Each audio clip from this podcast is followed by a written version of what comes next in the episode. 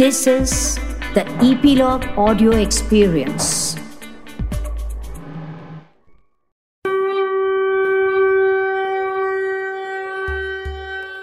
श्रोते हो गेल्या दहा दिवसात साजऱ्या झालेल्या गणेशोत्सवाच्या निमित्ताने आपण सगळेच जण श्री गणेशाच्या आराधनेत रमून गेलो होतो. हो की नाही अगदी गेली दोन वर्ष कोविडमुळे काहीसा झाकोळला गेलेला गणेशोत्सव या वर्षी मात्र आपण सगळ्यांनी अगदी जोमाने साजरा केला नाही? आणि त्या विघ्नहर्त्या गणेशाकडे सर्वांच्या समाधानी समृद्ध आणि निरोगी आयुष्यासाठी मनोभावे प्रार्थनाही केली. बरोबर. त्यानंतर येणारे पंधरा दिवस म्हणजे भाद्रपद महिन्यातील कृष्ण पक्ष या कृष्ण पक्षातील प्रतिपदा ते अमावास्येचा काळ हा पितृ पंधरवडा म्हणून ओळखला जातो. चला तर आजच्या पॉडकास्ट मधून याबद्दल काही जाणून घेऊया. रूढार्थाने जरी हा कोणताही सण उत्सव नसला. तरीही आपल्या हिंदू धर्माप्रमाणे आपल्या दिवंगत आपतेष्टांप्रती आदर सद्भावना व्यक्त करणे ह्या हेतूनी हा पितृ पंधरवडा फार महत्त्वाचा मानला जातो. अगदी खरं. जी व्यक्ती ज्या तिथीला दिवंगत झाली त्या तिथीला पितृपंधरवड्यात जे विधी केले जातात त्या विधींना पक्ष असं म्हटलं जातं. यावरूनच ह्या पंधरवड्याला पितृपक्ष असं म्हणतात. याच काळास महालय असंही म्हणतात. हा पितृपक्षाच्या दिवशी सुरू होतो आणि हा काळ जवळपास दोन महिने असतो. अच्छा. आणि पक्ष म्हणजे पंधरा दिवस आणि पितृ किंवा पितर म्हणजे आपले देवाघरी गेलेले नातेवाईक आप्तजन सगळे गुरु ह्या सगळ्यांचंच. या काळात आपल्या दिवंगत आप्तेष्टांची आठवण काढावी त्यांची स्मृती जपावी यासाठी काही विधी केले जातात. त्याचप्रमाणे या काळामध्ये ह्या दिवंगत व्यक्तींच्या नावाने दानधर्मही केला जातो. त्यावरून आपल्या असं लक्षात येईल बघ की कुठल्याही इतर देवतेला न दिला गेलेला म्हणजे बघ गणपती दहा दिवस नवरात्र असतं नऊ दिवस. बरोबर. तर हा जो पितृपक्षाचा कालावधी आहे हा पूर्ण पंधरा दिवसांचा आणि पुढे दोन महिन्यांपर्यंत असा आहे हा फक्त आणि फक्त आपल्या पितरांसाठी राखीव आहे.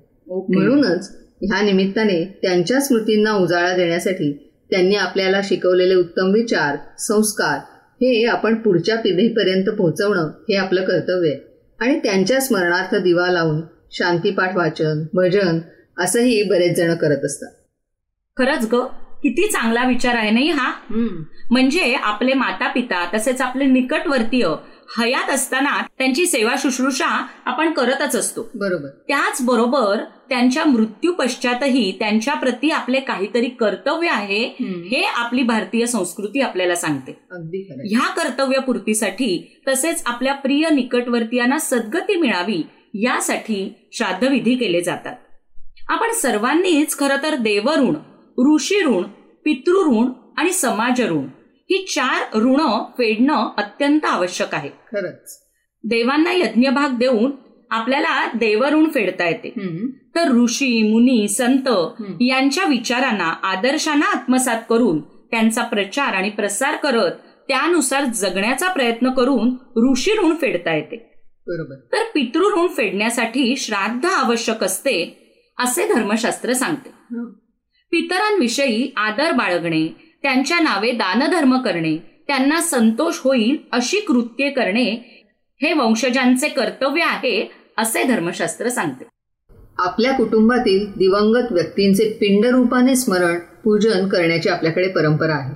श्राद्ध मंत्र पाहिलेच ना तर आपल्या लक्षात येतं की ह्या निमित्ताने सर्व दिवंगत नातेवाईक आयुष्यभर आपण ज्यांच्याकडून शिकत असतो ते सगळे गुरु आपले हितचिंतक स्नेही आप्त आपल्या घरातले आपले मदतनीस आपल्याकडचे पाळीव प्राणी आपल्या आसपासच्या परिसरातील वृक्ष एवढंच नव्हे तर आपल्या ओळखीच्या किंवा अनोळखी असलेल्या सर्व दिवंगतांना उद्देशून हे श्राद्ध केलं जातं आणि या सर्वांप्रती सद्भावना व्यक्त केली जाते. किती चांगले विचार आहेत ना ग हे? हो ना. पण आता बघा बदलत्या काळानुसार अन्नदान रक्तदान रुग्णसेवा गरजू विद्यार्थ्यांना मदत निराधार लोकांना मदत असे वेगवेगळे सामाजिक उपक्रम अनेक जण हाती घेतात. आणि पितरांच्या स्मृतींना उजाळा देतात. खरंच ग म्हणजे पितृपक्षाच्या निमित्ताने धार्मिक विधी आपापल्या श्रद्धेनुसार प्रत्येकाने जरूर करावेतच. आणि त्याचबरोबर समाजोपयोगी कामेही जरूर करावीत. ह्यामुळे आपल्याला पितरांचे आशीर्वाद लाभतील आणि दान केल्याचे पुण्यही मिळेल. नाही का? खरंच. खरं म्हणजे ह्या सर्व माहितीवरून असं जाणवतं बघ की आपल्या धर्मामध्ये प्रत्येकाचा अगदी सूक्ष्म विचार केलेला आहे.